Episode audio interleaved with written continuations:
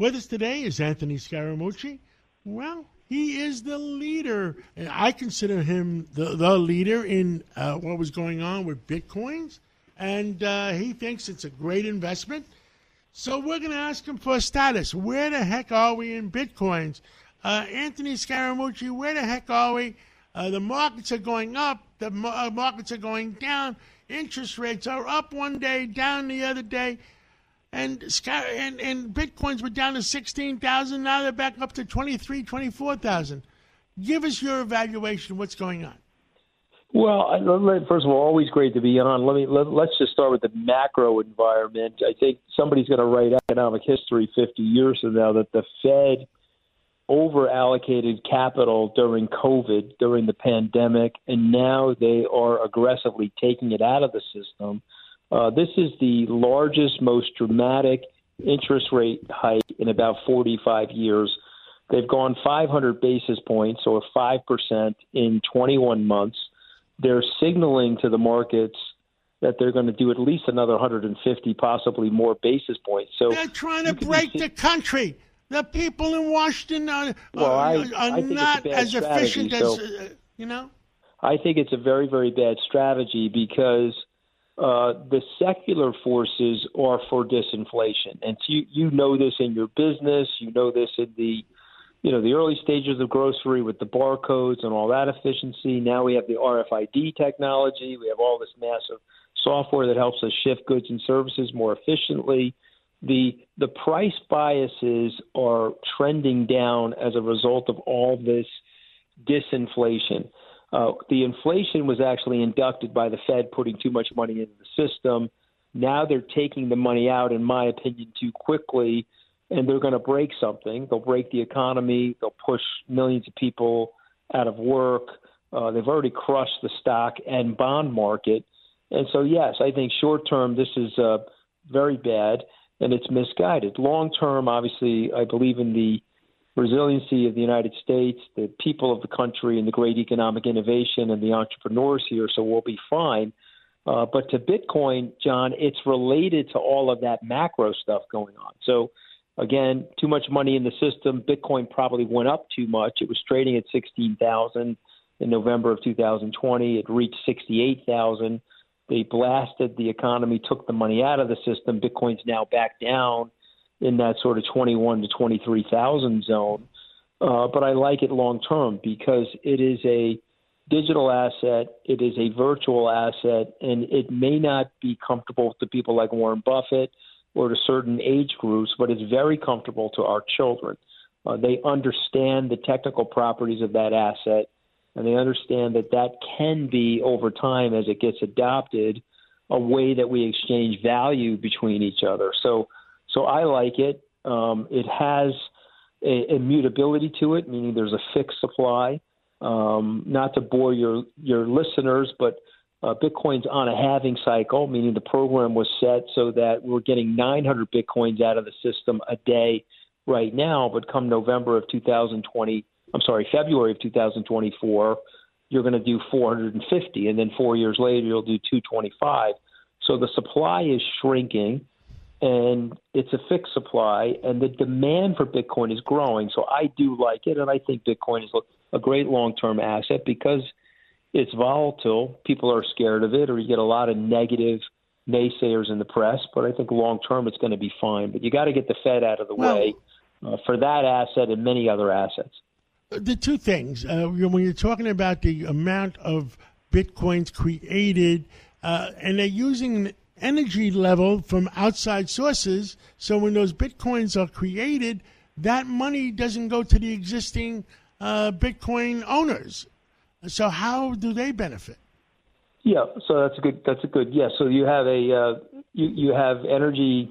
You know, seventy percent of it now is renewable energy. But yes, uh, the Bitcoin miners are drawing electricity off of the grid and they're doing the mathematical calculations to keep the network tight, the integrity of the network. And in exchange for that, they get coins.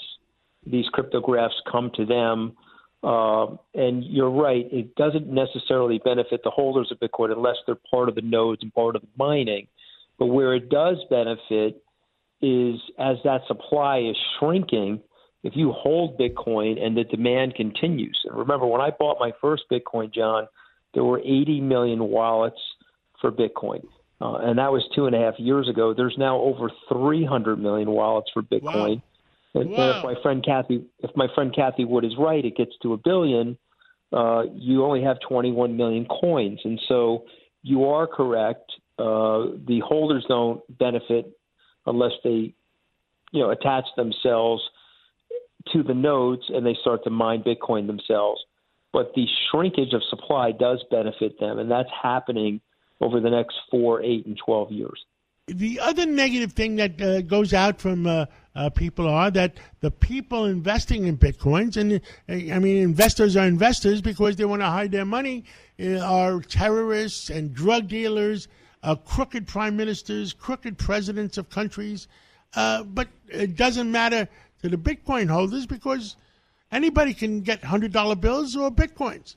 Our former assistant the, the CIA director, and I'm drawing a blank on his last name, uh, Michael was his first name, it wrote a 20 page white paper on this.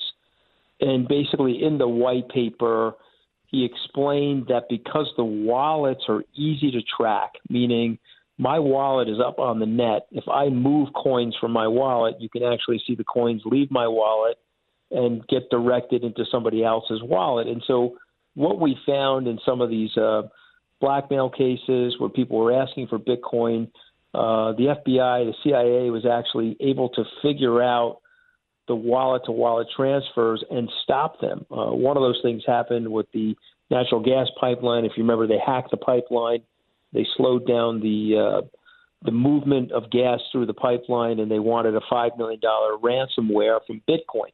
Uh, well, uh, the FBI figured out who it was uh, and stopped the exchange. So it gets a lot of negative press. There's no question about it. Um, is there fraud with Bitcoin? Yes, there is. There's also fraud, unfortunately, with the U.S. dollar, the euro, the yen, and other currencies. Um, and I and I get the point. People say, well, it's easier to hide Bitcoin. Uh, it, it is in the sense that you could take it off chain the same way you or I could take stacks of hundred dollar bills and put it in the safe deposit box. But the minute you take it off chain, if you go to put it back on chain, guess what? Everybody can see it, and the FBI can see it. And you may have remembered reading in the New York Post, uh, somebody hacked a uh, Bitcoin account. They got seventy-five million dollars out. Uh, they they lay dormant for seven years. The minute they went to use their Bitcoin, they got summarily arrested. So it's a lot more transparent uh, than people want to give it credit for. Uh, but the industry is early, and, and, and if I'm being very objective about the industry, we need way more regulation in the industry. Uh, but unfortunately, the Congress doesn't want to act on it. Gary Gensler, the Security Exchange chairman, doesn't like Bitcoin, and so he's bringing enforcement actions without providing guidance. And I would just say to people, uh, it's here to stay. I was in Abu Dhabi last week. Uh, we we did our conference over there. I met with the regulatory officials there.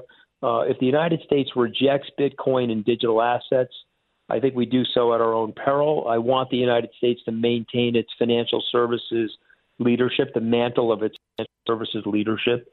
Uh, and if it decides not to do that, this industry will grow in other parts of the world. Uh, and I think that will be a long term detriment to the United States. Anything else you want to tell the American people? Stay the course if you're an investor. Everybody is a long term investor, John, until they have short term losses. And then they get upset and they want to change their discipline. But I, I have been through nine bear markets in my 35 year career on Wall Street. Stay the course, be patient. Uh, the, the Fed pivot will come eventually, and you don't want to be out of the market when that happens. Anthony Scaramucci, thank you so much for uh, filling in all our listeners, and uh, we'll catch up with you again real soon. Oh, always great to be on, sir. And don't Thank forget you. to read my book. Oh, by the way, your book is awesome. I loved it. Thank you very much.